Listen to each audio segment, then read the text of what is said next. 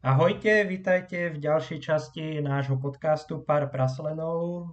Na dnes pre vás máme zaujímavú tému. Budeme sa rozprávať s doktorom Matúšom Sládkom z Trnavského pamiatkového úradu.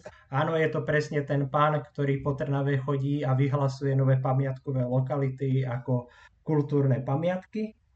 A našou témou bude ochrana archeologického dedičstva a porozprávame sa o všetkom, čo k tomu patrí, kedy začala ochrana, kto ničí archeologické dedičstvo a tak ďalej. Takže ahoj Matúš, vítaj medzi nami. Ahoj Dušan, pozdravujem poslucháčov. A ja nebudem zbytočne chodiť okolo horúcej kaše a rovno si z nej niečo zoberieme, takže poďme rovno na prvú otázku, ktorú sme si na teba nachystali a to je ochrana archeologického dedičstva. Je to vec nová, alebo bola už v minulosti? Čo sa týka ochrany archeologického dedičstva, tak na Slovensku, alebo teda v minulosti ešte keď Slovensko neexistovalo, tak samozrejme, že my sme nejak pozostávali za tým vývojom. A treba najprv povedať, že archeologické dedičstvo to sú nálezy a náleziska i keď by sme mohli diskutovať o tom pojme nálezisko, lebo to sa stáva už uh, takým prekonaným termínom, ale o tom nebudeme dnes diskutovať, tak ako prvé uh, začali zaujímať ľudí uh, hnutelné nálezy. Ale nie z toho historického dôvodu, ale z dôvodu, že mnohé tie nálezy sú nositeľom hodnoty finančnej, keď sú z drahých kovov. A ako prvé výnosy, teda nejaké právne predpisy, sa týkali toho, že ak niekto nájde nejakú vec to, z týchto drahých kovov, tak ju musí odozdať eh, v podstate štátu, hej, či to bolo kráľovstvo, cisárstvo, to už je jedno. A ten štát to vtedy vyžadoval z toho dôvodu, že aj takýmto spôsobom chcel získať drahé kovy, zlato, striebro. Ale to teda ešte nebola ochrana archeologického dedictva, lebo tam bol ten záujem finančný po tých starých predmetoch, ktoré ľudia náhodou vyorali alebo našli pri okopávaní vinohradu a podobne. To je jedno. Takže, a, aby si to ľudia predstavili, tak ten záujem, čo sa týka tých starých predmetov, bol predovšetkým o tých z drahého kovu a áno. následne spracovať diamantové Breitlingy, retáska Louis Vuitton a tak, že? Áno, a to pre zaujímavosť, e, z Dánska je známy predpis z roku 1241, že ktokoľvek, kto nájde zlato a striebro v mohyle alebo pri orbe, tak to musí odozdať kráľovi. Čiže hovoríme o roku 1241, kedy si tá nejaká štátna štruktúra uvedomovala, že občania nachádzajú uh, takéto veci a neželala si, aby si to nechávali, ale aby to dozdávali štátu, čiže bol to jeden zo zdrojov príjmu do tej pokladnice. Ale potom neskôr postupne začali v, tom, v tých predmetoch nachádzaných učenci, v tej dobe vzdelaní ľudia, postupne vidieť aj nejakú historickú hodnotu. Uvedomovali si, že to je niečo, čo sa nenachádza už v domácnostiach, tie tvary predmetov. A začali teda skúmať tie predmety, že čo to je, uchovávať ich, prvé zbierky a podobne. A to sa začalo rozširovať vo väčšej miere v renesancii e, v Európe. A tá renesancia samozrejme na Slovensko došla tiež s nejakým časovým odstupom.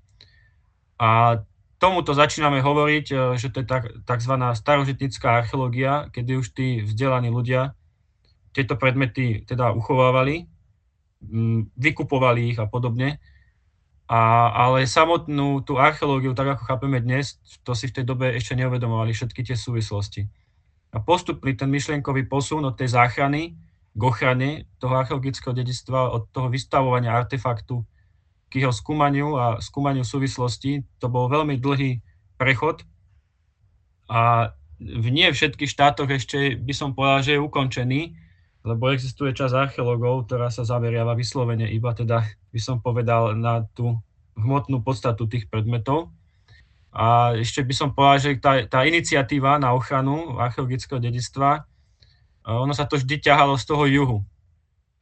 Teda aj tam, kde vznikala, sa rodila tá renesancia, z Talianska, Grécka. V súčasnosti tie také nejaké impulzy pamiatkovej ochrany zase prichádzajú z Cypru a Španielska. Čiže stále hovoríme o tých južných častiach alebo toho mediteránneho prostredia, odkiaľ je iniciatíva na tú ochranu. Nie len v ich štátoch, ale teda snažia sa takto motivovať alebo nejako ovplyvniť aj iné štáty. Ale to si povieme potom neskôr pri medzinárodných dohovoroch. Ja len pre zaujímavosť, ja keď som hľadal nejaké podklady v tejto téme, tak som narazil v jednom podcaste na meno faraóna, ktorého už si nepamätám, ale skrátka Egypt, faraóna, že už tento mal ako záľubu v tom, že chodil po Egypte a zbieral rôzne staré veci, takže ono skutočne táto záľuba alebo tá ochrana pamiatok je nie je to, nie je to zase vec tak extrémne mladá, keď si tu spomínal renesanciu a tú záľubu v tom, v tom peknom, ako že nie pre tú historickú hodnotu, ale pre tú krásu, tak mi napadá Rudolf II napríklad a jeho zbierky. Len tak Áno, však sú známi aj mm, rímsky cisári, ktorí si vytvárali numizmatické zbierky.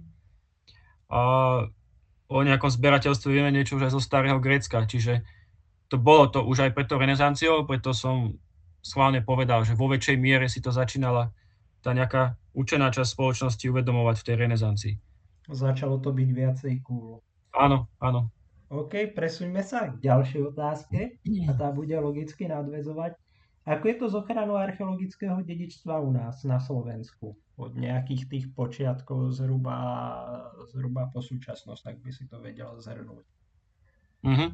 Z literatúry sa mi podarilo uh, teda vysledovať nejaký najstarší predpis, uh, ktorý sa týkal hnutelných predmetov, v podstate vykopávok, a je z roku 1782.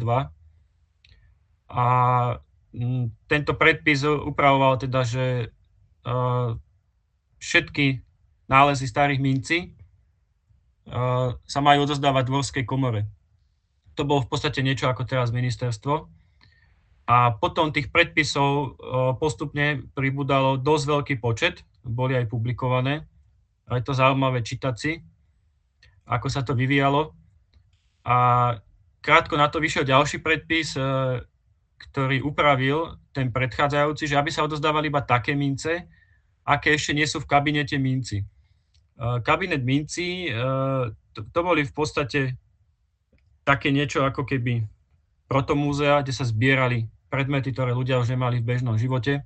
V tomto prípade minci, ale poznáme aj kabinety kuriozit, kde sa tiež okrem teda klasických kuriozit e, zhromažďovali aj vykopané a nájdené tomu, čo dnes hovoríme archeologické nálezy.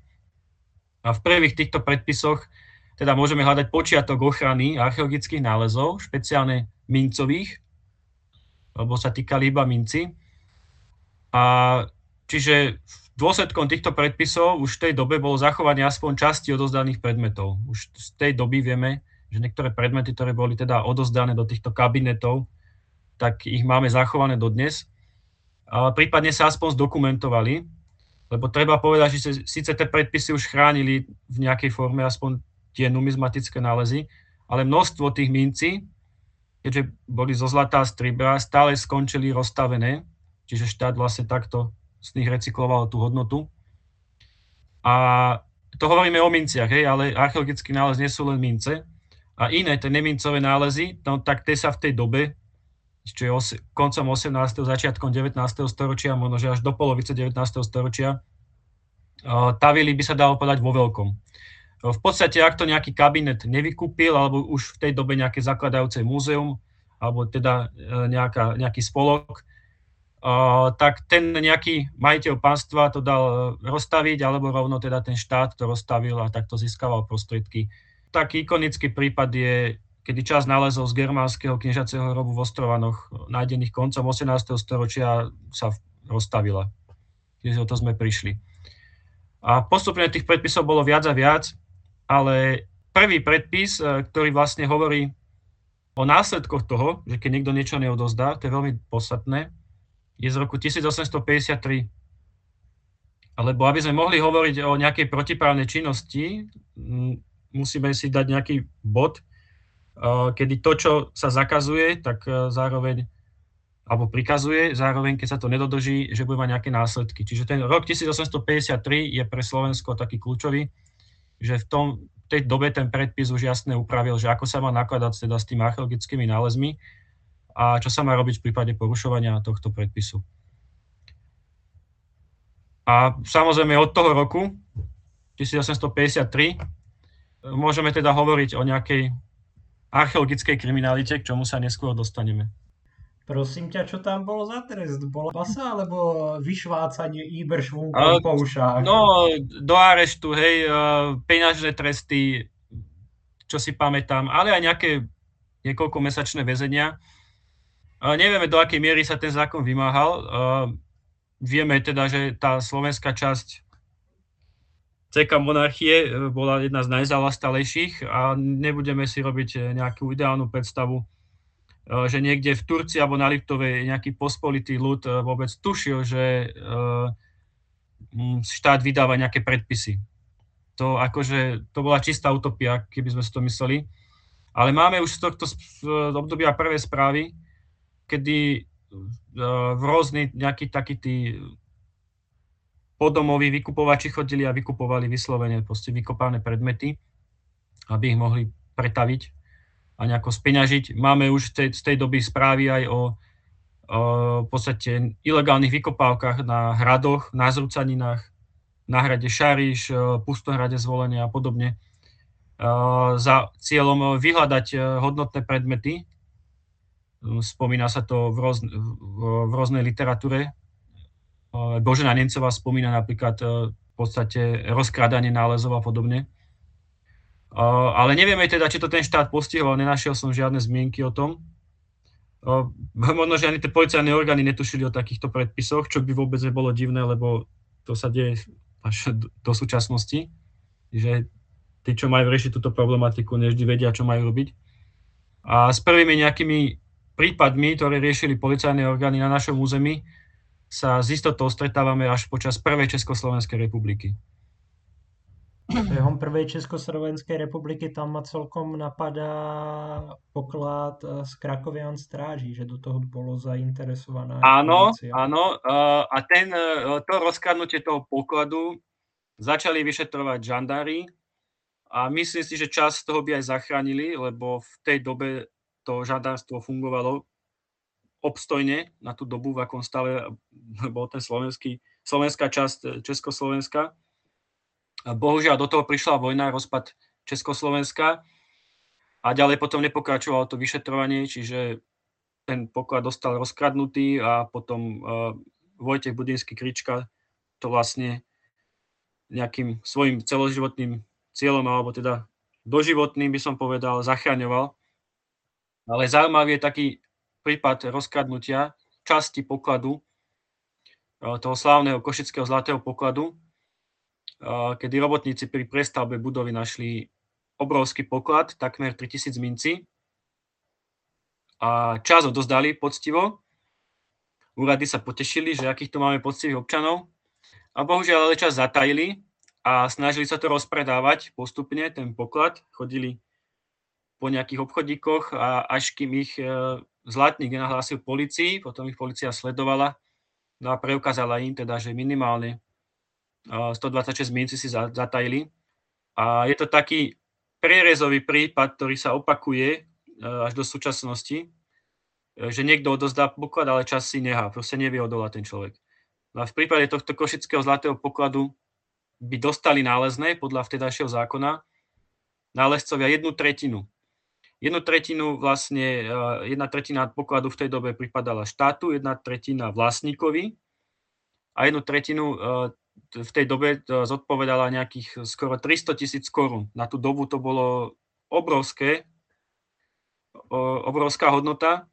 Na predstavu vtedajší nejaký priemerný plat bol 850 korún. Čiže oni keby vlastne dodržali ten zákon a dozdali všetko, to nálezné by dostali. A do, do konca života by nemuseli pracovať, a možno, že ani deti nie. No ale tým, že porušili zákon a čas z neho rozkradli z toho pokladu, tak nedostali nič.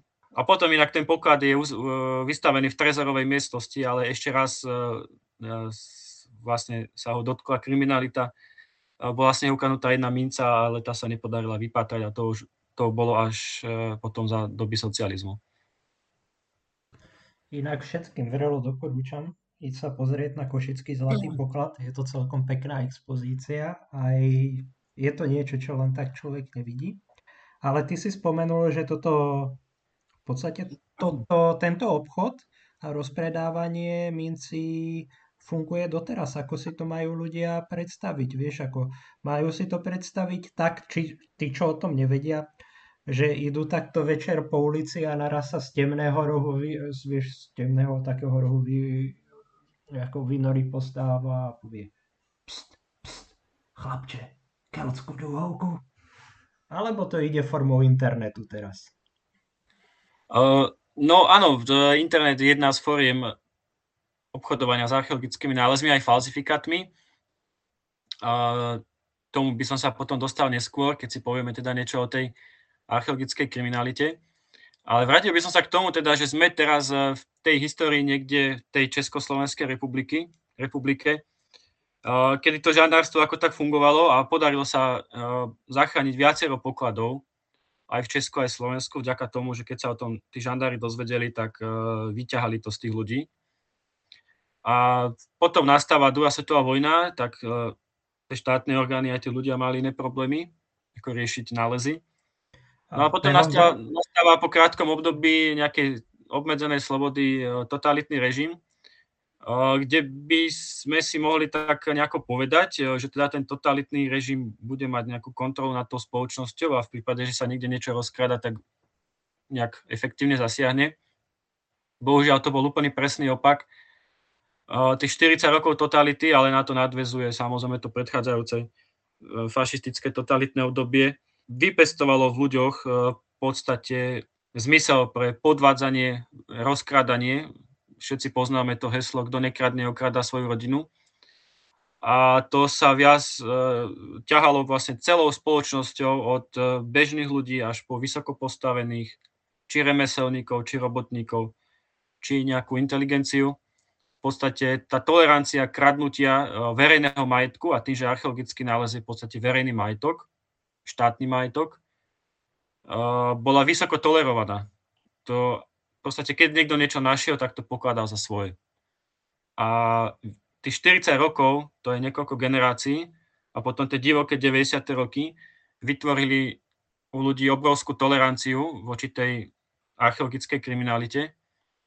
A doteraz e, sa s tým vlastne pasujeme, ako my, pamiatkári, štátne orgány, lebo bežne sa stretávame s tým, že keď niekto niečo nájde, tak je to jeho. Proste nechce si to ten človek nehať ani vyhovoriť.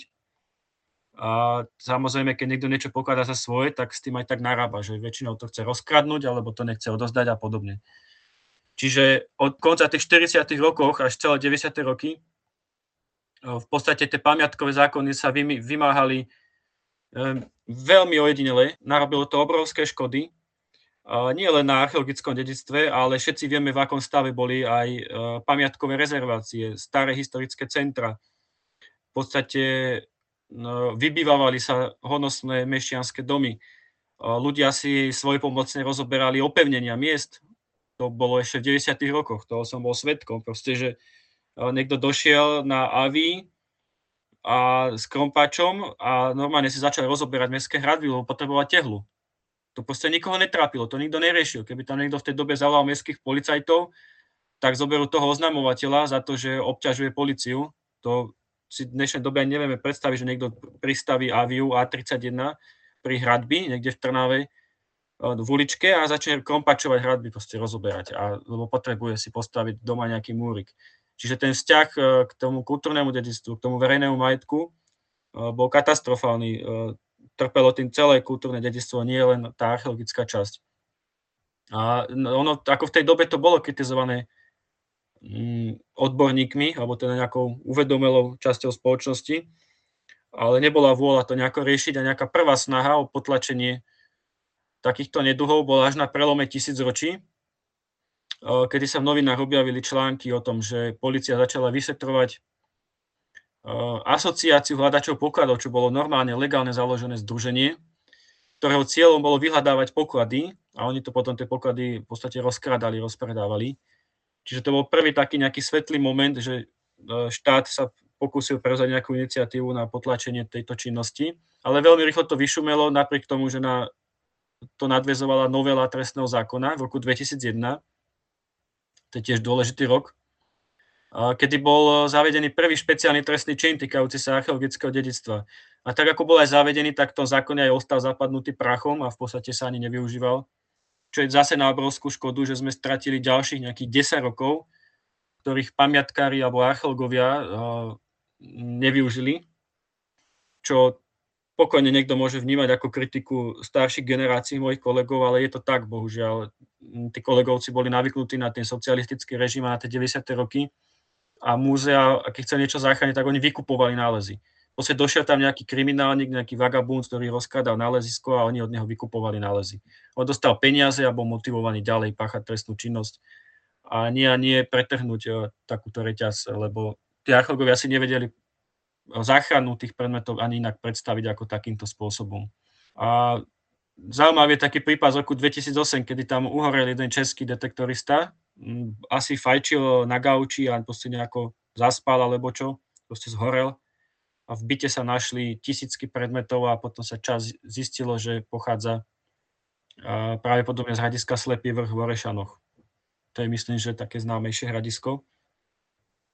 A úplne prelomový rok v celej tejto histórii, sme si povedali 1853-2001, tak bol rok 2001, kedy sa konečne nejaká časť e, slovenskej archeologickej a pamiatkárskej obce, môžeme povedať, že zmátožila a podarilo sa pretlačiť do trestného zákona uh, už taký paragraf trest, uh, skutkovej podstaty uh, napísaný, že ktorý sa dá teda nejako vymáhať a vieme bojovať teda nejakým tým neduhom o mnoho efektívnejšie ako v minulosti. Čiže toľko ako veľmi stručne k tej histórii ochrany archeologického dedictva na Slovensku. A dalo by sa o tom hovoriť samozrejme hodiny. Ty si spomínal toho dobráka, čo prišiel a začal rozmontovávať mestské hradby kvôli nejakej svojej stavbe.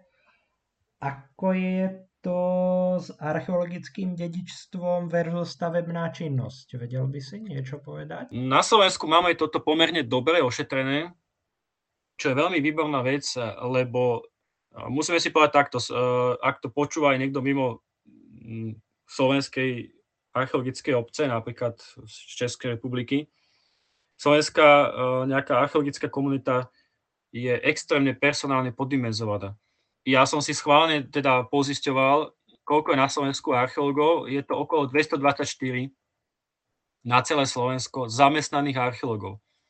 Čiže archeologický ústav, múzea, ústavy, katedry, pamiatkový úrad, súkromné spoločnosti, dokopy 224 archeológov na celé Slovensko.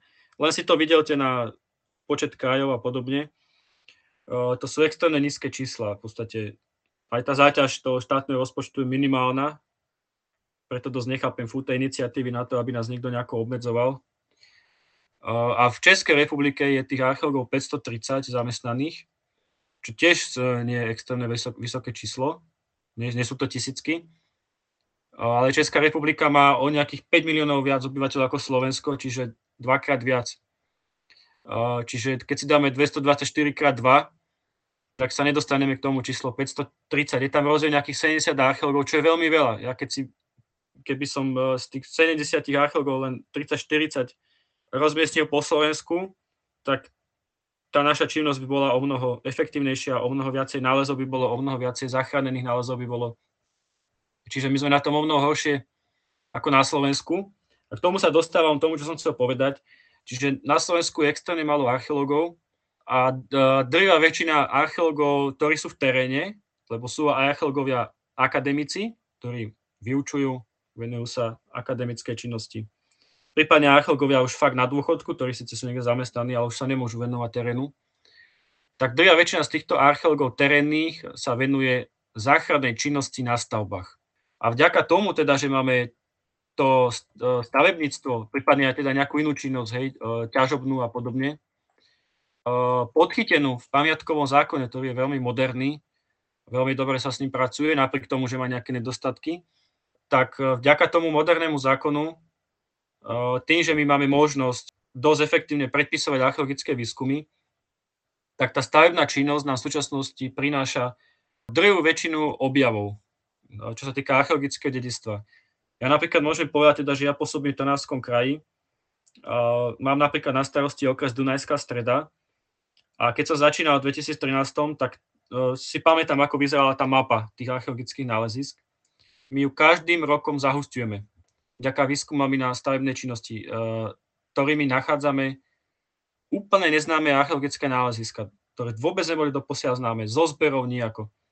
A každým rokom napríklad v okrese Dunajská streda sa nájde jedno včasnom stredoveké nálezisko, minimálne jedno germánske alebo latenské nálezisko. Čiže za tých nejakých 8 rokov desiatky nových nálezisk. Nehovorím o pravekých e, e, a mladších ako včasno stredovekých. A to hovorím o jednom okrese. Na Slovensku možno, že za všetky kraje si túfam povedať, že možno, že 100 nových nálezisk sa nájde ročne vďaka výskumom na stavebnej činnosti. Mimo, mimo evidovaných nálezisk, mimo tých, čo poznáme. Čiže vďaka tomu, že máme prísny pamiatkový zákon na tú stavebnú činnosť, vieme vymáhať tie archeologické výskumy a vieme teda postihovať, keď ich nikto nezabezpečí, tak ten prínos tých poznatkov je enormný, obrovský. Teraz, keď to zoberieme retrospektívne, že ďaká tomu novému pamiatkovému zákonu od roku 2002 sa našlo obrovské množstvo tých nálezisk a nálezov, tak vieme, že oko, koľko približne sme asi prichádzali predtým, keď sme mali teda ten zaostalý zákon ešte z Československej socialistickej republiky kedy síce zákon poznal možnosť predpísať výskum, aj sa diali na veľkých stavbách socializmu, ale bežne pri výstavbe nejakého sídliska alebo nejakého, nejaké jednoty a podobne, tak ani v mestských pamiatkových rezerváciách tie výskumy proste neprebiehali. Proste sa to nálezisko vybagrovalo na Tatrovku a vyviezlo sa niekde na skladku zeminy vybavené. Aj s architektúrou, aj so všetkými nálezmi.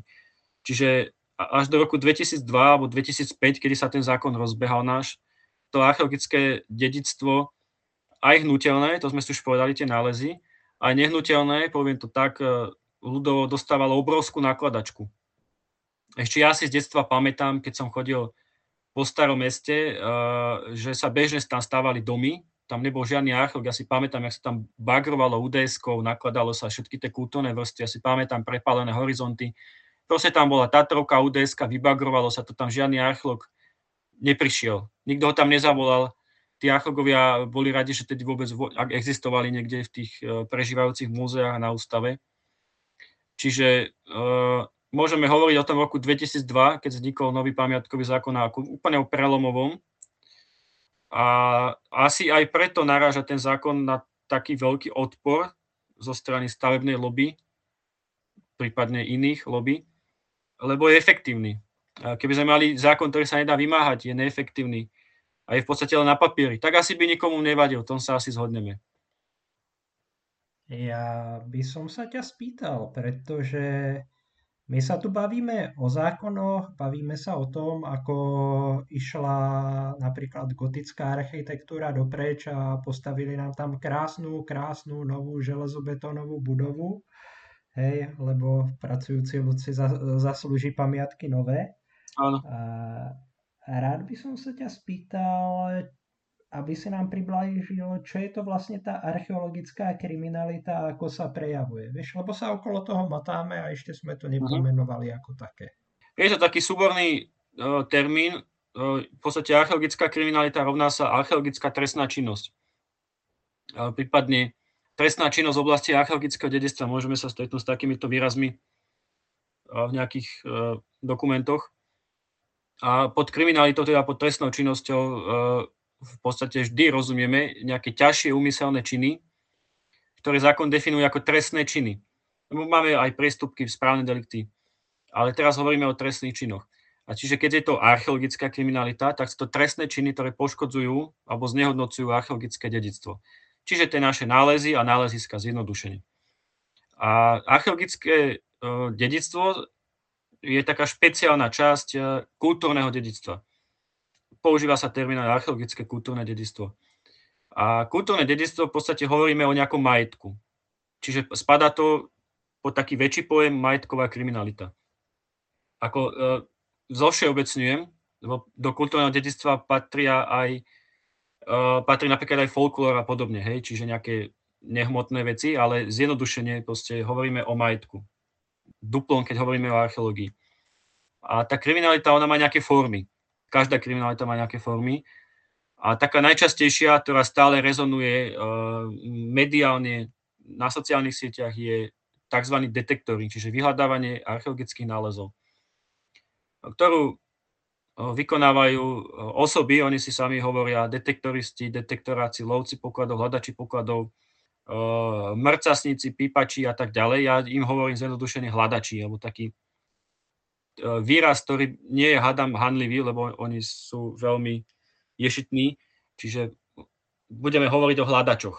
V zásade tí hľadači sú detektoristi, nemusia vždy používať detektor, ale v zásade sú to detektoristi. Čiže to je taký najrozšírenejší jav tejto činnosti. Na to priamo nadvezuje vytváranie zbierok, čiže či už tí samotní hľadači si vytvárajú zbierky, ale poznáme aj špeciálne zbierky, ktoré nemusia vôbec vytvárať hľadači, sú to numizmatické zbierky. A to vytváranie zbierok, to je v podstate prechovávanie archeologických nálezov.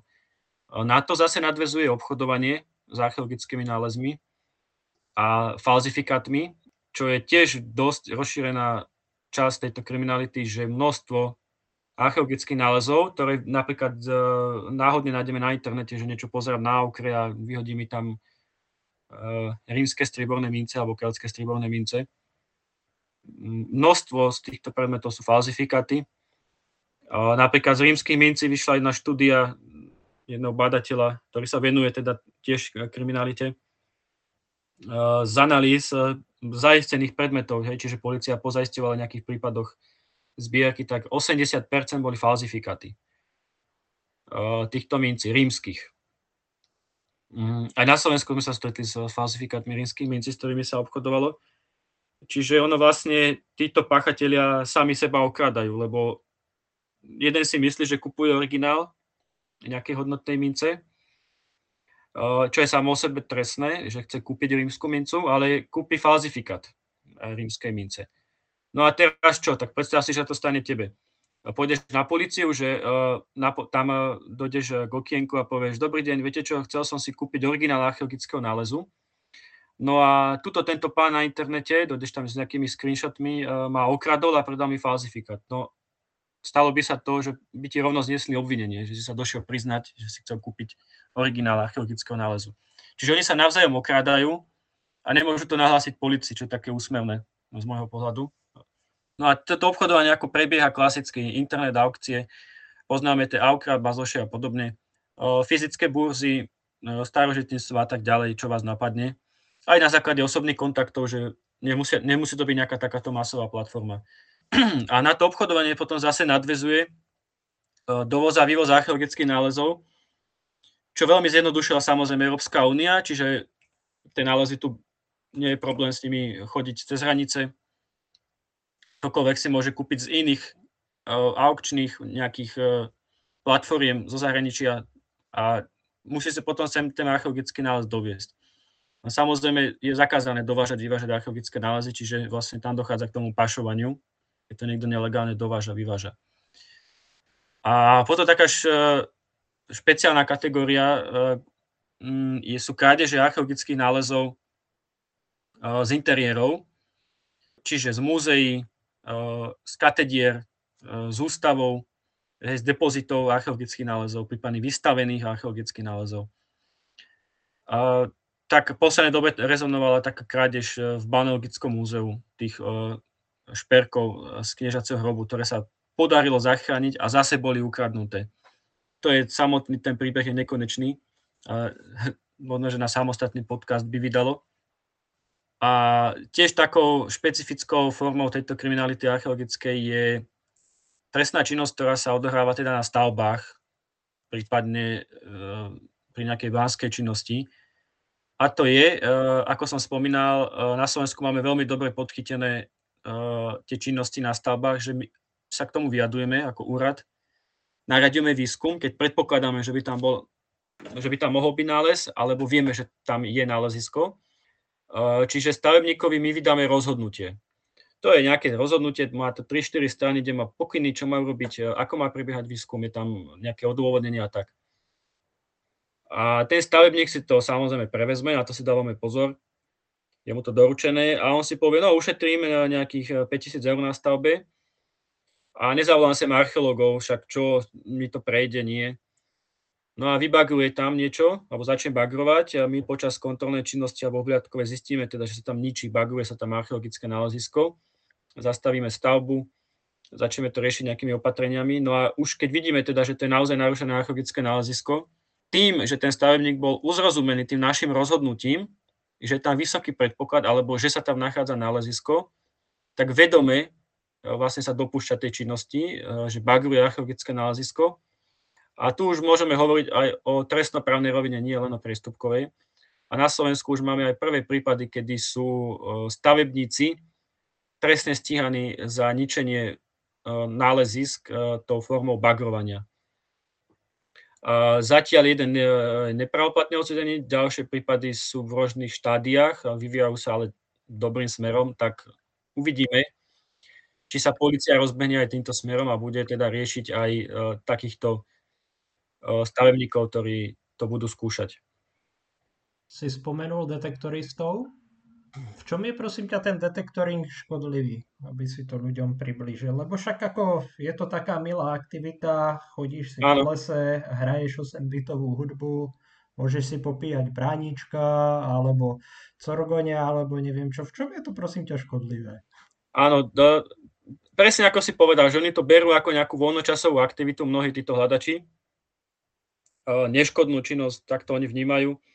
A vlastne tú legislatívu oni čisto berú ako nejaké zlo, ktoré, ktoré oni vôbec nerozumejú, oni to proste berú, že nejak e, štát e, represívne z nejakého dôvodu, že im závidí, to sa s tým bežne stretávame, tak sa snaží voči nim nejako zasiahnuť, alebo že archeológovia im závidia a podobne. E, v skutočnosti ono, archeologická činnosť je v súčasnosti vysoko specializovaná činnosť. Aj ten archeológ celý život väčšinou teraz dokonaluje tie svoje metódy bádania, inovujú sa. Ešte keď ja som študoval, tak o niektorých technológiách sa nám ani nesnímalo, tak uh, ani ne, netuším, čo bude za 20 rokov. A teraz si predstavme niekoho, kto si kúpi detektor, to je jedno napríklad za 500 eur, lebo niekde na internete z video na nejakej stránke o, o hľadačoch pokladov, nejak, zvyčajne na nejakej českej stránke, že aké to je super, oni si tam četujú, ukazujú si tam nálezy, chvália sa tam, chvastajú sa tam, vyprávajú o tom, čo našli a že teda aj on bude teda takto nejako hľadať. E, bežný človek, keď vychodí e, strednú aj z, e, školu, proste, to je jedno aj gymnázium, tak vôbec netuší o tej archeológii. Tu je tak možno, že jednu tisícinu, možno, že niekdy na dejpise na jednej hodine niečo povedala, tam kde je písar, že teda je tu nejaká archeológia a nejaké vykopávky väčšinou im to vyšumí z hlavy. Ten človek, aj keď v dobrom, že on nechce ísť ako teraz, že ide úmyselne, vedome nejaké nálezisko vykradať, tak zober ten detektor niekde do lesa na pole, to je jedno. A v ten moment, ako začne hľadať a kopať prvé tie predmety, tak spôsobuje nezvratnú škodu, bez hľadu na to, či si to uvedomuje alebo neuvedomuje. Mnohé predmety lajci nevedia spoznať, že sú to vôbec archeologické nálezy. A nie len lajci, napríklad aj my na výskumu nachádzame častokrát zlomky predmetov torza. Keď to neviem určiť priamo na mieste, že či to je zo 100% istotou nejaký recentný odpad, tak to beriem. Priastkujem to na tom výskume a potom zistujem, niekedy aj po roku sa mi podarilo zistiť nejaké zlomky predmetov, že sú to z hodnotných nálezov časti. A teraz si predstavte takého nejakého bežného človeka, že on tam začne nachádzať nejaké zlomky niekde v lese, No on ich vyhodí, proste mu to nič nehovorí. Vidí nejaký, nejaký závid, vidí e, nejakú, nejaký, nejakú ihlu a čo on si povie, že to je nejaký bordel. Čiže on už spôsobuje v tej dobe nejakú škodu. V podstate tie predmety tam, buď ich doma vyhodiť do koša, alebo potom niekde do nejakej škarpy, keď skončí hľadanie. Čiže to je problém jeden. Nevedia rozpoznávať archeologické predmety. Potom už aj keď nejaké nájde, tak ako aj laicky si vieš predstaviť, že keď niekto nájde strebovnú mincu, tak si domyslí, že to je niečo staré. asi to nechá, no striebornú mincu asi nevyhodí. Čiže potom ďalším problémom je tá selekcia nálezov. Se, selektuje v teréne, že čo si zobere, čo sa mu páči, čo môže mať hodnotu. A to, čo je podľa neho menej hodnotné, môže to byť napríklad fragmenty nejakých bronzových šperkov, šatové spony a podobne, tak to tam nechá, lebo nevie, čo to je. Čiže nevie rozpoznať nálezy, selektuje nálezy. Na to nadvezuje, nevie, nedokumentuje nálezové informácie. My keď robíme nejaký zber detektorový, okrem toho, že vopred uvažujem, akú metodiku zvoliť, či vyčlením nejaké poligóny a tie sa dôkladne prehľadajú a potom sa rozširujú tie poligóny, alebo sa veľká plocha vyčlení a tam vlastne sa prestriedajú rôzne detektory a podobne alebo ak, akú diskrimináciu použijeme na hľadanie a ďalšie veci, tak e, potom, keď už niečo nájdeme, tak zameriavame to čo najpresnejšie. E, vo výkope sledujeme, či sú tam nejaké uhlíky, mazanica, črepy, hej, či, sa na, či napríklad nekopeme už do nejakého archeologického objektu. V prípade nejakých predmetov, ktoré už sú v nejakom podorniči, dokumentujeme smer tých predmetov. Potom eh, na distribučnej mape zistíme, či sme náhodou nenašli nejaký rozoraný poklad minci, lebo jeden deň nájdeme jednu mincu, ďalší deň ďalšiu mincu a nakoniec zistíme, že po smere orby je tam rozoraný nejaký poklad. No ale toto nikto nezistí, keď tam dojde raz eh, na tú lokalitu a viac sa tam nevráti a jednu mincu tam nájde on si neuvedomí, že to môže byť súčasť rozoraného pokladu. Čiže my tu hovoríme o obrovskom množstve informácií, ktorým unikajú lebo na to nemajú vzdelanie, alebo ich to ani nezaujíma, lebo mnohí ľudia by sa aj vedeli dozved, e, dovzdelať, že majú na to intelekt, ale tak ich to nezaujíma. Ja by som sa tiež, keby ma zaujímala astronomia, tak sa tom dovzdelám, ale tak na čo, keď ma to nezaujíma. No a ich to nezaujíma, ich zaujíma to hľadanie, to je ten problém. Ich zaujíma adrenalín, pípa to, neviete, čo vykope, čiže nejaké to zrušenie, potom sa s tým chváli, hej, čiže nejaké to chvastanie po internetoch, ukazuje to kamarátom, ukazuje to v krčme, uzavretých skupinách na Facebooku, lajkujú mu to, čiže ego a tak ďalej. E, ďalej, e, stretávame sa s tým napríklad, že potom už keď sa niekto rozhodne odozdať nálezy, vymýšľal si lokality, s tým mám aj ja osobnú skúsenosť, že sme zistili, že jeden, ktorý sa tváril teda, že s nami seriózne spolupracuje, tak keď som sa o po roku začal nejaké lokality vypitovať nálezov, ktoré po roku, pred rokom boli odozdané, tak on si proste povymýšľal lokality. On povedal za každý minú lokalitu, kde tie predmety našiel. A išlo o také predmety, ktoré si zapamätá, že, sú také signifikantné, že nešlo o nejaké tuctové predmety. Tak potom, čo si má človek o tom mysleť, keď niekto úmyselne uvádza nesprávne lokality. Predstavme si, aký dátový chaos to spôsobí v literatúre, že ty dáš bod do nejakej mapy, vypublikuješ nález, že nejaký hrod kopie pochádza odtiaľto, rozmýšľaš nad tými súvislostiami, že čo tam ten hrod kopie robí aký mal vzťah s nejakými súdobými nálezmi niekde z mladej doby bronzovej v priesmiku a ty potom zistíš, že ten nález odtiaľ nepochádza, hej, po niekoľkých rokoch. A v literatúre ale je vypublikovaný, že odtiaľ pochádza. Cituje sa, všetci to citujú, považujú to za správnu informáciu, nie je to správna informácia. My ani netušíme, koľko odozdaných nálezov v 90. rokoch, alebo teda ešte donedávna, pokým došlo k spríseniu legislatívy, naozaj pochádza z tých lokalít už vieme v súčasnosti, že niektoré nálezy z bojnej, ktoré boli vypublikované ako bojna, odtiaľ nepochádzajú. Lebo predtým boli uh, deklarované v múzeu, že sú z iných lokalít. Čiže ten problém to má toľko rovín, uh, ktoré sú všetky negatívne, že tam uh, nemôžeme vidieť nejaký celkový prínos, že nejaký like niekde chodí a potom aj keby odozdával nálezy. Uh, vždy v sumáre tá jeho činnosť bude pôsobiť škodlivo. A ešte mi napadá také konzervovanie nálezov. Mne sa chlpí ježili, keď som videl nejaké zbierky, ktoré nám boli odozdávané nelegálne, že niekto sa uvedomil a teda, že už odozdával tie zbierky. Tu hovoríme o tom, že bronzové predmety boli zdevastované flexkami, železné predmety drasticky odhrdzané tak, že v podstate to, to až na jadro boli zničené. Čiže ak napríklad nejaká nejaká kopia alebo nejaký meč mal na sebe nápis alebo e, nejaká sekera mala na sebe nejakú značku kovackú, no tak to bolo úplne tým odhrdzením úplne zničené. Prípadne nejaká výzdoba, nejaká intarzia, niečo.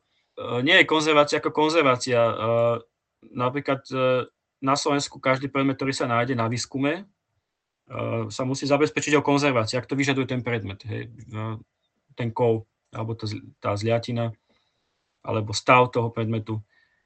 A to nemôže konzervovať hoci kto tie nálezy, to e, konzervujú od, e, odborníci, ktorí majú na to vzdelanie alebo školenie.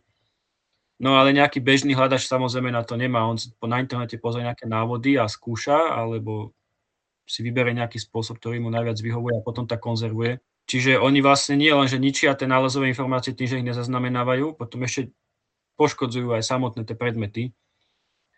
A taký problém najťažší, čo, je, čo sa týka detektoringu špeciálne, je, že ja som robil v podstate takú nejakú kriminologickú štúdiu, že som si povyťahoval všetky judikáty odsudených hľadačov alebo stíhaných na Slovensku.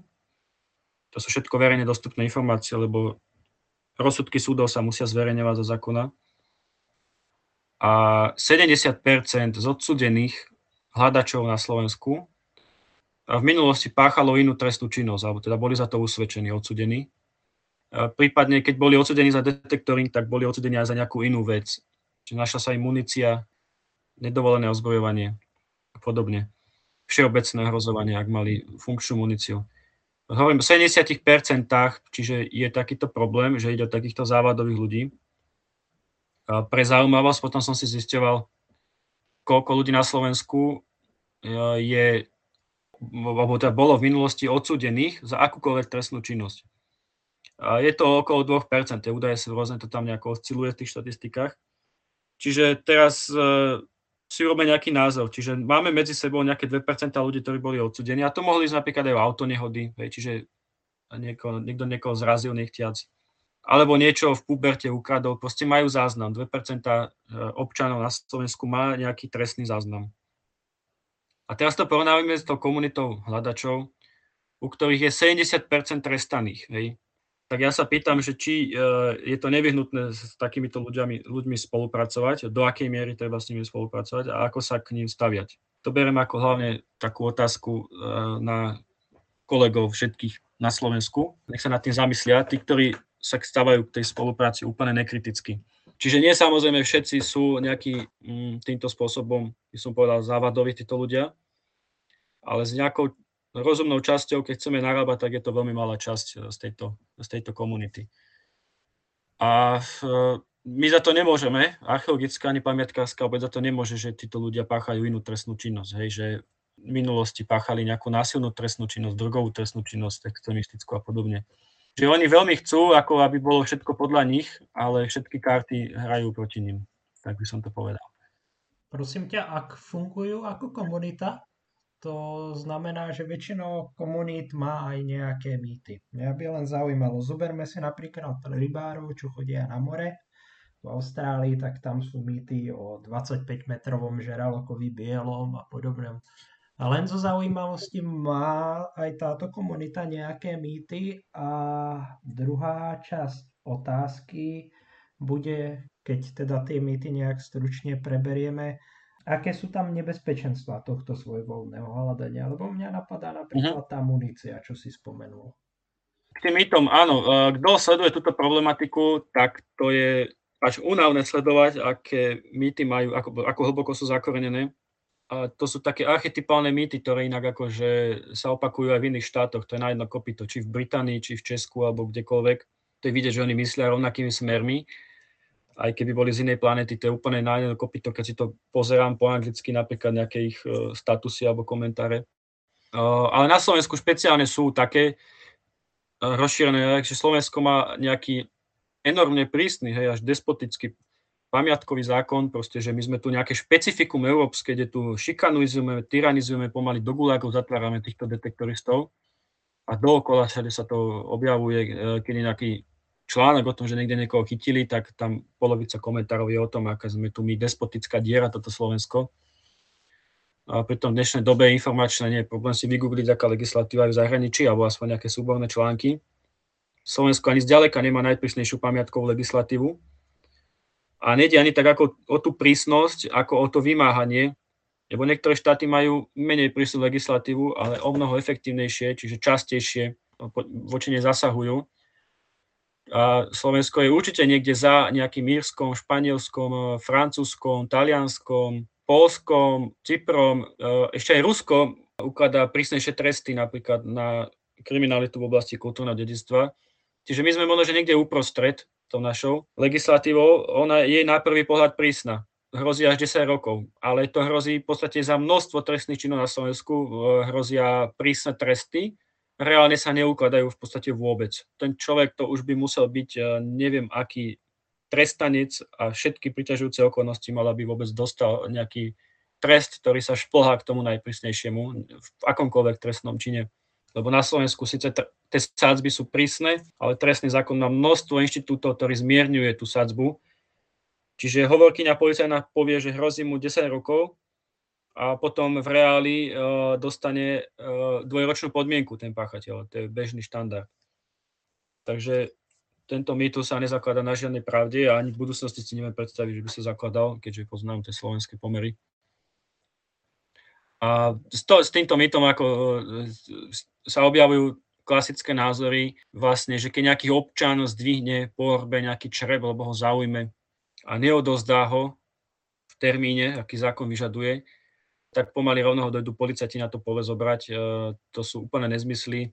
V aplikačnej praxi e, v podstate tento trestný čin, ktorý bol zavedený v roku 2011, e, sa vymáha veľmi cieľene a pre ten e, súd sa dostávajú len páchatelia za závažnejšie činy, e, ako je vyk- priamo vykradanie archeologických nálezisk, známych nálezisk, obchodovanie s archeologickými nálezmi, alebo súčasne, ak spáchali viacej trestných činov, ako som hovoril, mnohí títo hľadači súčasne páchajú aj trestné činy súvisiace s muníciou, s nábojmi, zbraniami a podobne. A na druhej strane treba povedať, že napriek tomu teda, že máme prísny zákon, vyžaduje sa dosť mierne, tak pôsobí odstrašujúco na takých ľudí, ktorí počase ako hľadali, zistili teda, že im to nestojí za to, aby mali poťahovačky s týmto zákonom. Čiže povedzme, že zlákli sa represie a vidia teda na internete nejakú osvetu. A vďaka tomu, tej kombinácii týchto faktorov, tak v podstate každý rok máme odozdaných niekoľko zaujímavých, vyslovene hovorím o zaujímavých zbierkach teda týchto hľadačov, a potom oni sami hovoria, hej, že nechceli sa dostať do problému so zákonom, čiže my vieme priamo od nich, že na nich zapôsobil preventívne ten zákon a vlastne opustili páchanie tej činnosti. Tu hovoríme o tisíckach nálezov hodnotných, ktoré boli takto vlastne dobrovoľne odozdané. A tí e, nálezcovia, e, niektorí z nich, teda tí hľadači, v súčasnosti už sa zúčastňujú legálny, iba legálnych archeologických výskumov a neboli za to nejako postihnutí. Eh, čiže zase taký nejaký ten mýtus, že keď niekto odozdá nelegálny nález, tak rovno na tom pamiatkom úrade ho čaká vo vedľajšej kancelárii policajt, tak to sú úplne nezmysly. Ale k tým ďalším, takto v rýchlosti eh, by som mohol povedať napríklad, že bežne klasika sa oni obhajujú tým, eh, že no keď to nenajdu oni, tak ten artefakt zhnie v zemi. Odliadnúť od toho teda, že kov nehnie, ale koroduje, tak nejaký bronzový predmet, ktorý vydržal v zemi 4000 rokov, alebo medený 5000 rokov, a to ešte nehovorím o zlatých alebo stribolných predmetoch, tak tam vydrží ďalších 5000 rokov úplne v poriadku, v rovnakom stave, e, zapatinovaný, v stabilizovanom stave. Čo sa týka železných predmetov, tak tie síce tá korozia vie veľmi poničiť, ale v nejakom stabilnom prostredí, v pôde, v nejakom rozpetí faktorov, ktoré na neho vplývajú, je ten predmet, predmet v relatívnom bezpečí pred rozkladom, oproti tomu, ako keď ten predmet je vyzdvihnutý, okamžite preschne a začne sa rozpadať. Ja som sa stretol s tým, že napríklad archeologické nálezy z výskumov, ktoré sa nestihli zakonzervovať, lebo aj tie konzervátory je ich málo, e, samozrejme nestíhajú, lebo tým prísun artefaktov je obrovský, tak tieto predmety, oni sa v podstate rozpadli do roka v sačku, bol ten predmet a stala z neho hromada rozpadnuté proste korozie. Čiže hovoríme tu o predmetoch, e, že keď sa niektoré vyzdvihnú zo zeme, tak práve že im to uškodí, pokiaľ nie je zabezpečené odborné konzervovanie alebo hovoríme o predmetoch, ktoré či sa vyzdvihnú alebo nevyzdvihnú, tak nás všetkých prežijú, aj ďalších 100 generácií. Čiže nejaké to tvrdenie, že artefakt, keď e, konkrétny hľadač keby nevyzdvihol niekde, že by sa rozpadol, tak to nás vôbec nemusí trápiť. E, vôbec e, ani našich detí to nemusí trápiť. Nerozpadol by sa, vydrží tam úplne v poriadku ten predmet. A s takým mýtom ktorý je veľmi rozšírený na Slovensku tiež špeciálne, ale aj v iných štátoch, ktoré majú teda prísnu legislatívu, tak to je e, odkazovanie na Anglicko. Samozrejme na Anglicko preto, lebo tam majú v podstate, čo sa týka hľadania liberálnu legislatívu, ktorá je veľmi promovaná predajcami, výrobcami detektorov. Vidíme to na všetkých tých detektoroch lovec pokladov, že to tam pretláčajú, úplne tam vytvárajú až nejakú auru aureolu nad tým anglickým modelom takzvaným, že aké to je úžasné a prečo to není inde vo svete. Ten samotný anglický model z archeologického hľadiska alebo z pamiatkového hľadiska nie je ani zďaleka ideálny. Až donedávno napríklad preferoval len predmety z drahých kovov, ktoré mohol štát vykupovať, teda koruna, a samozrejme nie sama e, kráľovna to vykupovala, nejaký ten aparát, nejaká štátna správa. A o ostatné nálezy v podstate ten štát e, e, nemal alebo ani nemohol mať záujem, lebo to legislatíva nepoznala iné predmety ako z drahých kovov. Čiže to si medzi sebou nehávali tí hľadači a bolo na ich dobrovoľnosti, či to niekto odozdajú alebo neodozdajú. A už len tá samotná preferencia, že ten ich e, trežetrov akt, ten zákon o pokladoch je zameraný na, na, na poklady, je nesprávny, lebo nemôžeme z archeologických nálezov vyčleniť len poklady, že toto nás bude zaujímať. Poklady sú samozrejme dôležité, lebo je to nejaká kolekcia nálezov, ktorá môže z hospodárskeho hľadiska mať veľký význam, aj napríklad pri numizmatických nálezoch, ale je to len jedna z kategória nálezov. Veľmi podstatné sú ojedinelé nálezy v priestore rozložené, postrácané, pozabúdané z boisk, z, z obchodných ciest a podobne. Čiže celá tá preferencia toho anglického modelu na poklady, na, na, na uh, hodnotné predmety je z metodologického hľadiska úplne peklo. A to hovorím stále na kovových nálezoch. Uh, si zoberme, že archeologické nálezy nie sú len kovové, keramické, sklené, kostené, parohové a tak ďalej, kamenné. Čiže uh, detektoristom samozrejme vyhovuje model, nejaký legislatívny, uh, ktorý vnímajú pozitívne preto, lebo sa zaoberá pokladmi. A povedzme si na rovinu, že drvú väčšinu týchto hľadačov zaujímajú poklady. Je to pekné, blíšti sa to, je to zlato, je to striebro, je to jednoduchých ľudí zaujme, najlepšie nezdelaných. Čiže ale pre odborníka alebo pre niekoho rozladeného, keď počuje, že niekoho zaujíma len zlato a striebro, tak si pomyslí o tom samozrejme svoje, že ten človek asi nemá nejaký naozaj vzťah k archeológii. A na druhej strane, ale ten anglický zákon je prísny v tom, alebo teda tá legislatíva, nie je konkrétne tento zákon, iné zákony, ktoré prísne uh, zakazujú hľadanie týmto hľadačom bez súhlasu vlastníka pozemku. A v Anglicku, ako vieme, uh, nejaká tá tradícia, kultúra uh, k tým pozemkom je o mnoho hlbšie zakorenená ako na Slovensku. Tam sú proste rodiny, ktoré majú nejaké farmy a tie pozemky tam vlastnia stovky rokov od tých predkov, možno ešte zo, pomaly od stredoveku. Majú ten vzťah k pôde, tým pozemkom o mnoho hlbší. Čiže keď tam chce niekto hľadať, musí mať súhlas majiteľa pozemku. A potom ten majiteľ má nárok na čas toho nálezu. Ak sa nedohodnú inak, že ho vyplatí alebo podobne. No a teraz si predstavme niekoho, kto si chce ísť niekde hľadať na nejaké lokality Samozrejme, že je to unavujúce za každým zháňať nejakého majiteľa, on tam nemusí bývať na tom mieste, môže to, mohol to niekomu prenájať a tak ďalej, vypisovať mu alebo hľadať ho niekde po internetoch a tak ďalej. Tak samozrejme, že tí hľadači si to zjednodušujú a obchádzajú týchto vlastníkov a z toho vznikol ten pojem Nighthawks, čiže noční, povedzme, vtáci, kedy v noci chodia proste e, anglickí hľadači alebo cudzokrajní hľadači tam proste vykrádať archeologické náleziska a kašľú úplne na nejakých vlastníkov a majiteľov.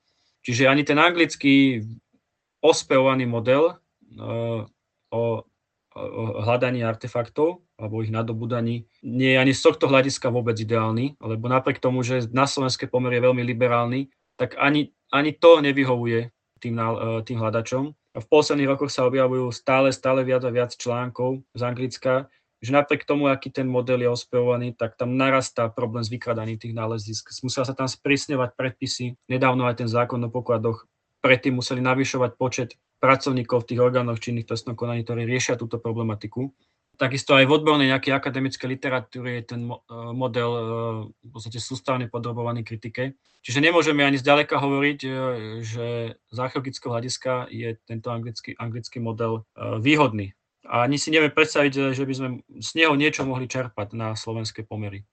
A ďalším takým problémom tam je v Anglicku, teda, že keď štát, e, tá koruna má záujem o nejaký poklad, e, tak ho musí vykúpiť od toho hľadača. Lenže pod tým štátom my si nepredstavme, že teda kráľovná otvorí peňaženku alebo safe a dá, ja neviem, pol milióna libier na nejaký poklad keľtských mincí, že to tam pošle do nejakého e, okresu tam funguje to tak, že oni to proste nechajú na nejaké miestne múzeum, aby si ten proste múzeum vykúpilo ten poklad, lebo je hodnotný.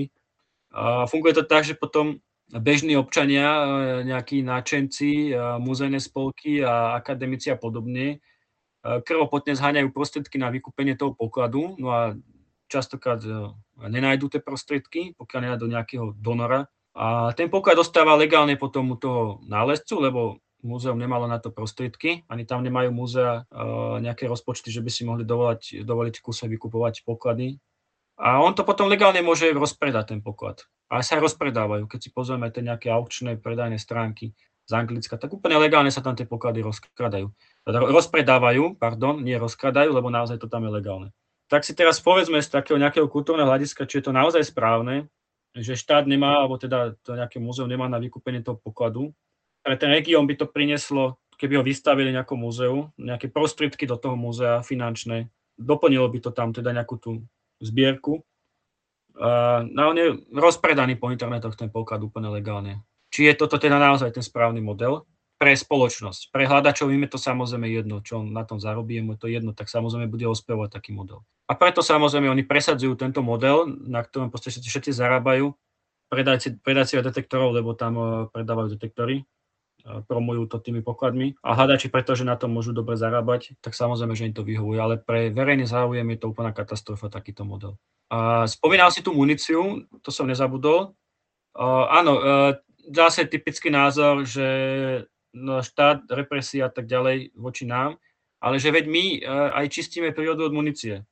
No tomu ako si zase povieme nejaké tvrdé dáta, špeciálne o, tom, o tomto som si ich zaháňal.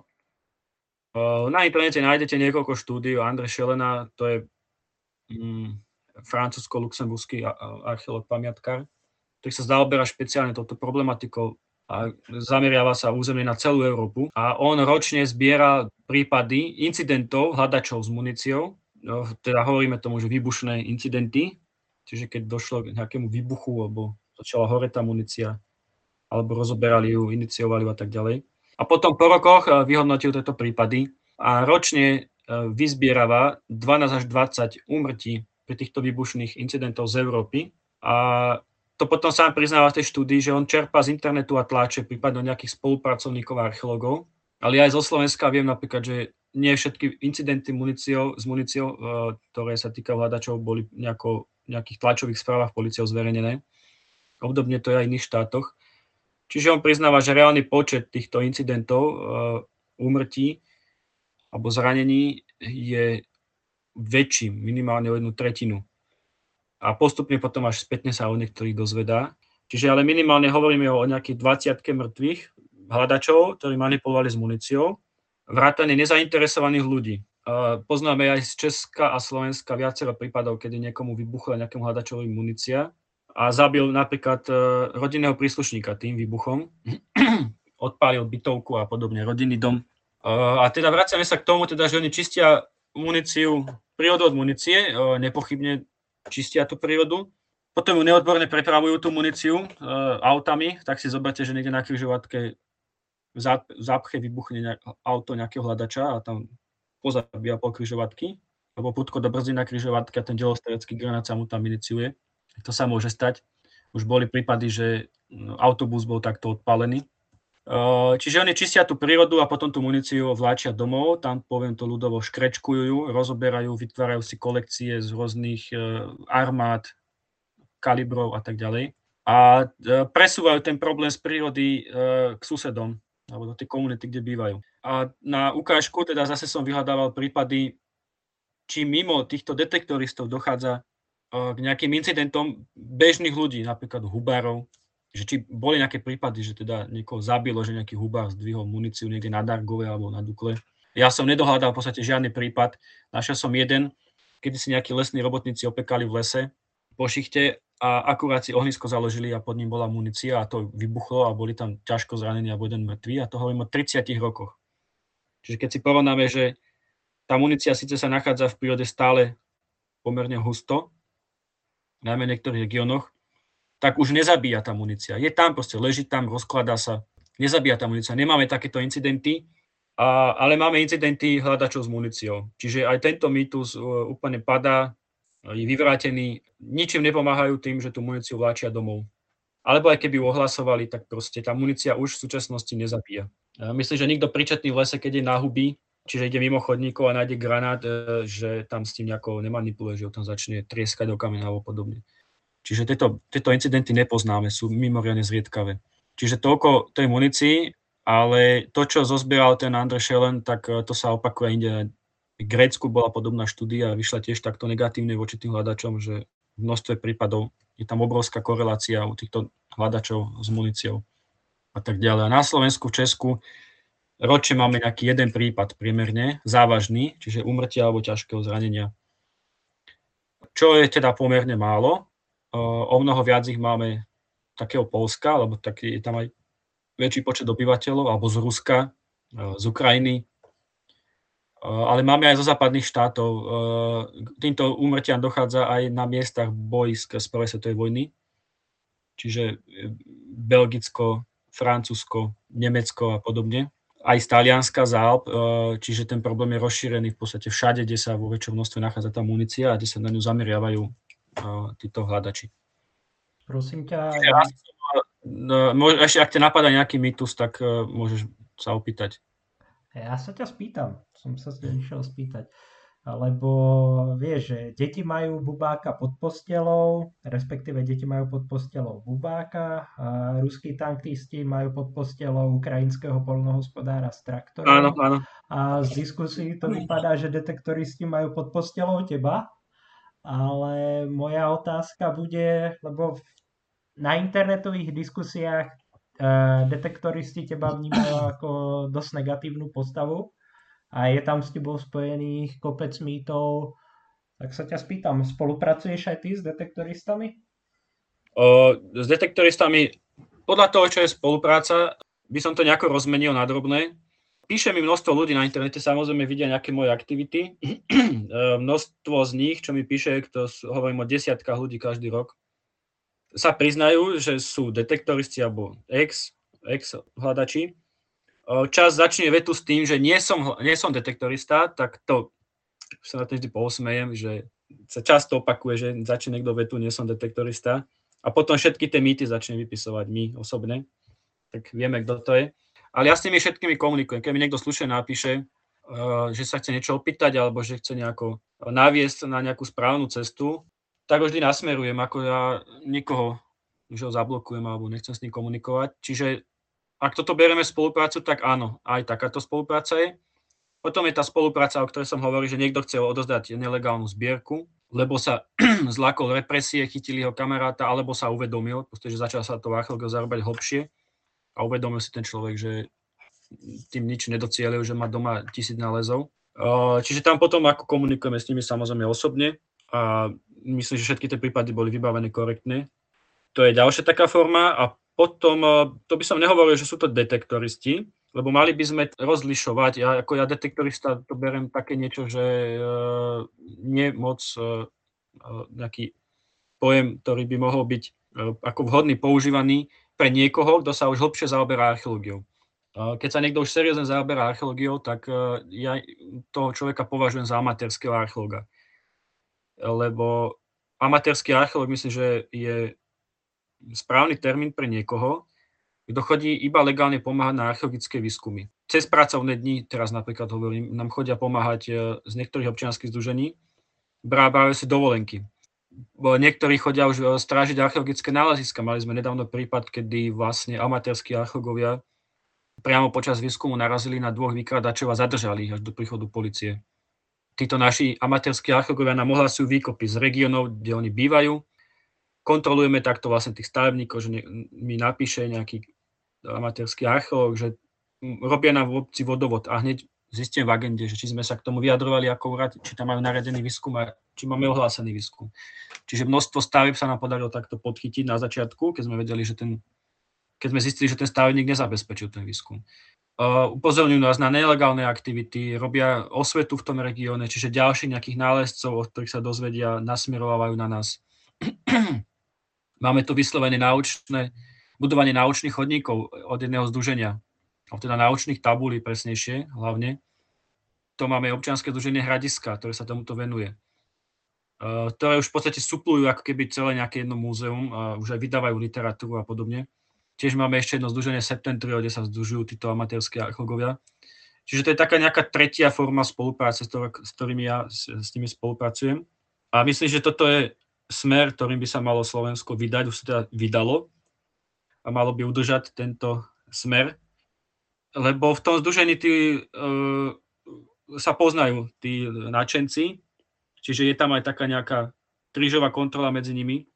Môže sa stať, že niekto bude na vlastné triko po večeroch vykladať na leziska, ale myslím si, že v tom združení, keby sa to niekto dozvedel, tak ich veľmi rýchlo odtiaľ vypudia, ako ich poznám.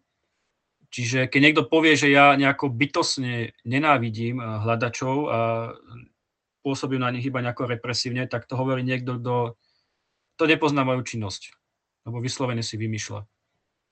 Ďalšou otázkou sa prenesiem troška k bežným ľuďom a spýtam sa ťa, čo robiť, keď som teda svetkom nejakej tej nelegálnej činnosti a čo robiť, keď ja sám nájdem nález, ako postupovať. O nelegálnej činnosti. Mm, v súčasnosti myslím, že už bolo medializovaných toľko prípadov, hovorím o desiatkách prípadov medializovaných, ďalšie desiatky prípadov neboli medializované ktoré mali veľký impact eh, na tých sociálnych sieťach, boli v celoštátnych televíziách vysielané. Čiže nejaké to povedomie eh, medzi bežnými ľuďmi už je o tejto trestnej činnosti.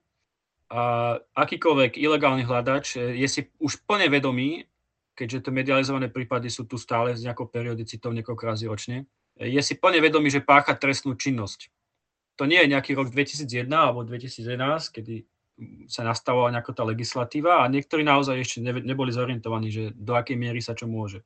Čiže keď nejaký like vidí niekde, keď je to niekto miestny, kto sa vyzná a vie, že vidí niekoho priamo na archeologickom nálezisku s detektorom a je mu jasné, že to nie je archeologický výskum, na archeologickom výskume poviem teda poslucháčom zvyčajne je, viacej pracovníkov.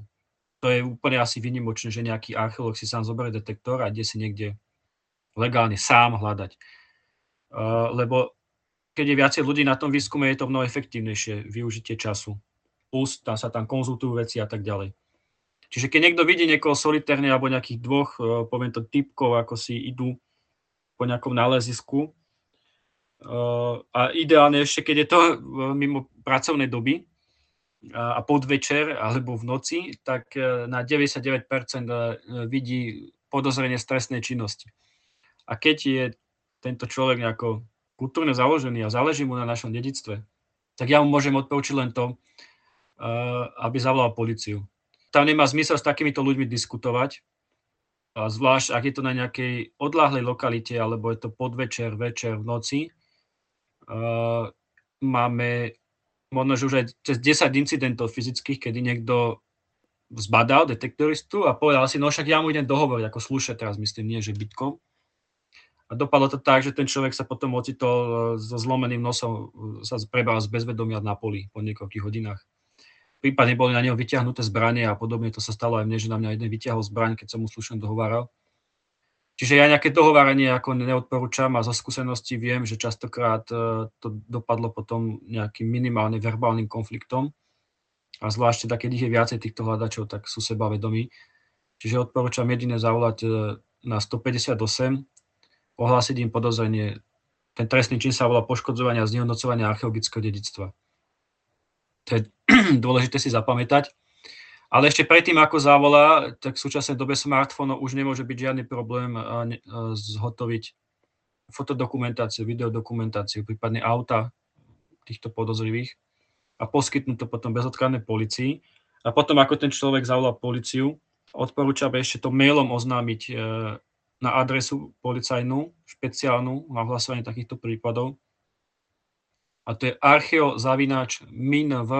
archeozavináč.minv.sk a potom na pamiatkárskú adresu archeologia zavináč pamiatky.gov.sk prípadne podateľňu Krajského pamiatkového radu. To je pre spätnú kontrolu, že my potom už vieme s tými policajtmi e, sa do toho prípadu nejako pustiť. Ale stále sa stávajú, to je zase kritika voči policii, prípady, že niekto zavolá na núdzovú linku policie, ohlási tam takéto podozrenie a tam ho začne operátor presvedčať o tom, že to je prestupok, nezaťažujte nás, dajte nám pokoj. Nie je to prestupok, je to podozrenie z trestného činu. Ako prestupok to môže byť vyhodnotené až po vyšetrovaní. Nenehať sa odbiť. Tie linky sú nahrávané. Keď vám toto začne nejaký operátor tvrdiť, tak mu povedzte, že e, budete to riešiť ako formou nejakej sťažnosti, že proste vyžadujete, aby tu zasiahla policia nenehajte sa odbiť. a našťastie aj týmto smerom sa to zlepšuje a tí policajti okres od okresu postupne sa učia, ako tých prípadov pribúda. Čiže to je taká terénna činnosť, keď terénne na niekoho naďabíte. Ak narazíte na predaj niekde na burze, tak vám to tiež odporúčam oznámiť, e, ale nie na 158, ale potom formou mailového oznámenia na tie adresy, ktoré som uviedol. A ešte taká bežná otázka je, že e, píšu mi niekedy ľudia, teda nejakí e, načenci, ktorí chodia po hradiskách, teraz nemyslím ako amatérský archeológov, ale sú napríklad fotografi a podobne, ktorí celý život len chodia po týchto lokalitách a fotia ich a zbierajú počty, že koľko lokalit prešli. Sa ma viacerí pýtali, že či nemôžu oni osobne zadržať hľadača, že oni sú na to trúfajú. Mm, na Slovensku je možné zadržať podozrivého z trestnej činnosti to je paragraf 85 odsek 2 trestného zákona, si každý môže pozrieť. Musí okamžite potom takéhoto zadržanú osobu uh, na najbližší útvar teda v podstate odozdať, ale teda samozrejme hneď by mal volať policiu, že niekoho zadržal, že tam drží za rameno a proste, že sa snaží odísť z tej lokality. Ale ja nikomu neodporúčam, aby fyzicky zasahoval. To len hovorím, že keď sa ma to niekto pýta, tak toto je moja odpoveď na to, lebo nikomu nestojí nejaké poškodenie vlastného zdravia za to, že chcel zabrániť eh, vykladaniu nejakého náleziska. Eh, a druhá bola teda, že ak nájde niekto nález, ako postupovať. Presne. Áno, eh, to sa stáva často a ešte častejšie to je oznamované ako v minulosti, čo ma veľmi teší, vďaka osvete, do ktorej sa zapája o mnoho viac záchylku ako v minulosti. Zákon hovorí, že vy musíte nález ponechať na mieste, a najneskôr na druhý pracovný deň ohlásiť miestnemu krajskému pamiatkovému radu Trnava. To mnohí občania ešte nevedia, iba niekde v médiách postrehli v nejakom článku reportáži, že má sa ohlásiť nález alebo odozdať a nevedia presne tie technikálie. Nič sa nestane, keď ten človek aj po týždni donesie ten nález. Mm, nestane sa nič z hľadiska legislatívneho, že by bol nejako postihnutý.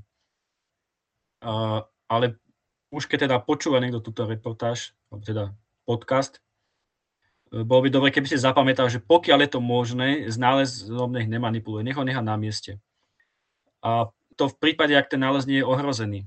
Čiže všimne si napríklad niekde v lese, v záreze nejakej lesnej zvážnice, e, napríklad e, nejaký tesák, poviem nejaký prípad z praxe, tam trčí hej, nejaký predmet a vidí, že to je nejaký predmet, nejaká bodná zbraň, nafotí to, zapamätá si súradnice, zamaskuje ten nález, hej, priloží tam nejaký konárik, nejaké listy. Uh, priamo z terénu, už keď má uh, signál, môže kontaktovať tú podateľňu Krajská pamiatková radu, to si nájde na internete, má tam niekedy už aj telefonické kontakty, pokusí sa zavolať priamo tým ľuďom, ale za, ohlási to nejakú formou, už ideálne z terénu ohlásiť. Aj keď je víkend, aspoň tým mailom, kolegovia na podateľni potom pondelok hneď hlásia, že niekto cez víkend niečo našiel a v podstate bezodkladne to riešime. Čiže to je prípad, kedy ten nález je možné ponechať v teréne uh, s nejakým uh, pocitom, že nemal by si ho niekto všimnúť. Alebo keď niekto nájde niečo na vlastnej stavbe, stavia rodinný dom, to sa stáva, narazí na lepku, nepokračovať ďalej, nekopať. Môže tam byť hrob a ďalším kopaním sa zase narušia ďalšie kosti z pôvodného uloženia tej kostry. Ale pomerne často sa stavujú aj prípady, že ten predmet, keby ten nálezca neodniesol z lokality, tak by došlo k jeho zničeniu alebo presunutiu, alebo teda strate. To je napríklad prípady, kedy niekto nájde niečo vo váhu pri zniženej hladine. Nad ránom, zavčasu alebo v niektorých stavoch, keď sú veľké suchá, je hladina váhu nízka, ľudia tam chodia do toho riečišťa s obsami, proste, alebo sa chodia kúpať kamene si hádza, to je jedno. Hľadať nejaké pekné dreva do skalky a tak ďalej. A nájdu nejaký predmet, bronzový, železný, máme prípady kamenné, na, nejak, neviem, na brehu, ktorý býva zaplavovaný a vedia, že večer pri zdvihnutí hladiny dojde zaplaveniu toho predmetu, tak tam odporúčam samozrejme zase zdokumentovať predmet na mieste, nafotiť, natočiť dookola nejaký videozáznam, aby bolo jasné tá lokalita, že to je odtiaľ zobrať ho z miesta nálezu, poslať nejaké ohlásenie a zobrať ho ten predmet, aby nebol zaplavený, lebo by sa mohol premiesiť a už by sme ho nemuseli nájsť potom počas obhliadky. Čiže treba rozlišovať, e, či ten predmet tam môže ostať ešte niekoľko dní, alebo do najbližšieho pracovného dňa, keď sa tam urobí výjazd archeologický, alebo už by tam nemusel byť, že naozaj hrozí jeho poškodenie, premiesenie. Niekto nájde počas orby nejaký predmet a vidí, že ten traktor sa otočí a znovu tady prejde, no tak zoberiem ten predmet. Čiže zákon toto síce nepozná, ale treba postupovať triezvo a logicky a nebudú z toho žiadne sankcie. A len okrajovo poviem teda, že pri hodnotných nálezoch e, potom e, štát môže, keď to nálezca žiada vyplatiť nálezné a tu hovoríme o sumách zaujímavých v prípade hodnotných nálezoch, lebo na Slovensku tá legislatíva je nastavená, že nálezca má nárok až na 100% hodnoty. Čiže keď dodrží všetky náležitosti toho paragrafu ohlásený nálezu, tak dostane 100%. Nemôže dostať menej, keď všetko dodrží. To znamená, že môže dostať viacej, než by dostal v, nejakej, v nejakom výkupe alebo na internete? Samozrejme, lebo keď e, hovorím tu o spoločenskej hodnote nálezu, to ešte vysvetlím. Máme nejakú trhovú hodnotu predmetu a potom máme spoločenskú hodnotu. To je niečo, ja to vysvetlím napríklad na životnom prostredí, že keď niekto odpíli les e, v lese, v národnom parku, obyčajnú jedlu, spíli dojde tam, odpíli si jednu jedlu tak na drevnej hmote spôsobujú škodu, ja neviem, 15 eur. No ale keď ho pritom chytí policia, tak ich nezajíma hodnota dreva, ich zaujíma spoločenská hodnota toho stromu. Lebo ten strom nie je len drevo, ten strom sa nachádza v Národnom parku, čiže nejako dotvára to prostredie, produkuje kyslík a tak ďalej. A tamto ználec potom podľa výšky, ochranného nejakého stupňa, hrubky toho stromu, proste vypočíta, pokojne tam ide 400 eur hodnota. Čiže je niečo iné trhová hodnota a spoločenská hodnota. Napríklad e, sme mali prípad, kedy nejaký bronzový predmet mal hodnotu, ktorá ználec vyčísil na 4500 eur. E, na burze by v živote toľko nedostal, dostal by tam možno 200-300 eur. Čiže keď niekto nájde nejaký predmet a povie si, uh, okašlen štát, idem si zarobiť, ide do starožitníctva, dá to na bazoš uh, niekde, to je jedno, tak na tom čiernom trhu nikdy nemôže dostať 100% hodnoty, lebo ten, čo to od neho kúpi, väčšinou sú to nejakí prekupníci, ktorí skupujú tie nálezy, tak on to chce potom ďalej predávať a on to už nemôže potom predať za 150% hodnoty, lebo to už by zase od neho asi nikto nekúpil. A to ešte nehovorím o tom, že tú spoločenskú hodnotu by mu už nikto nedal.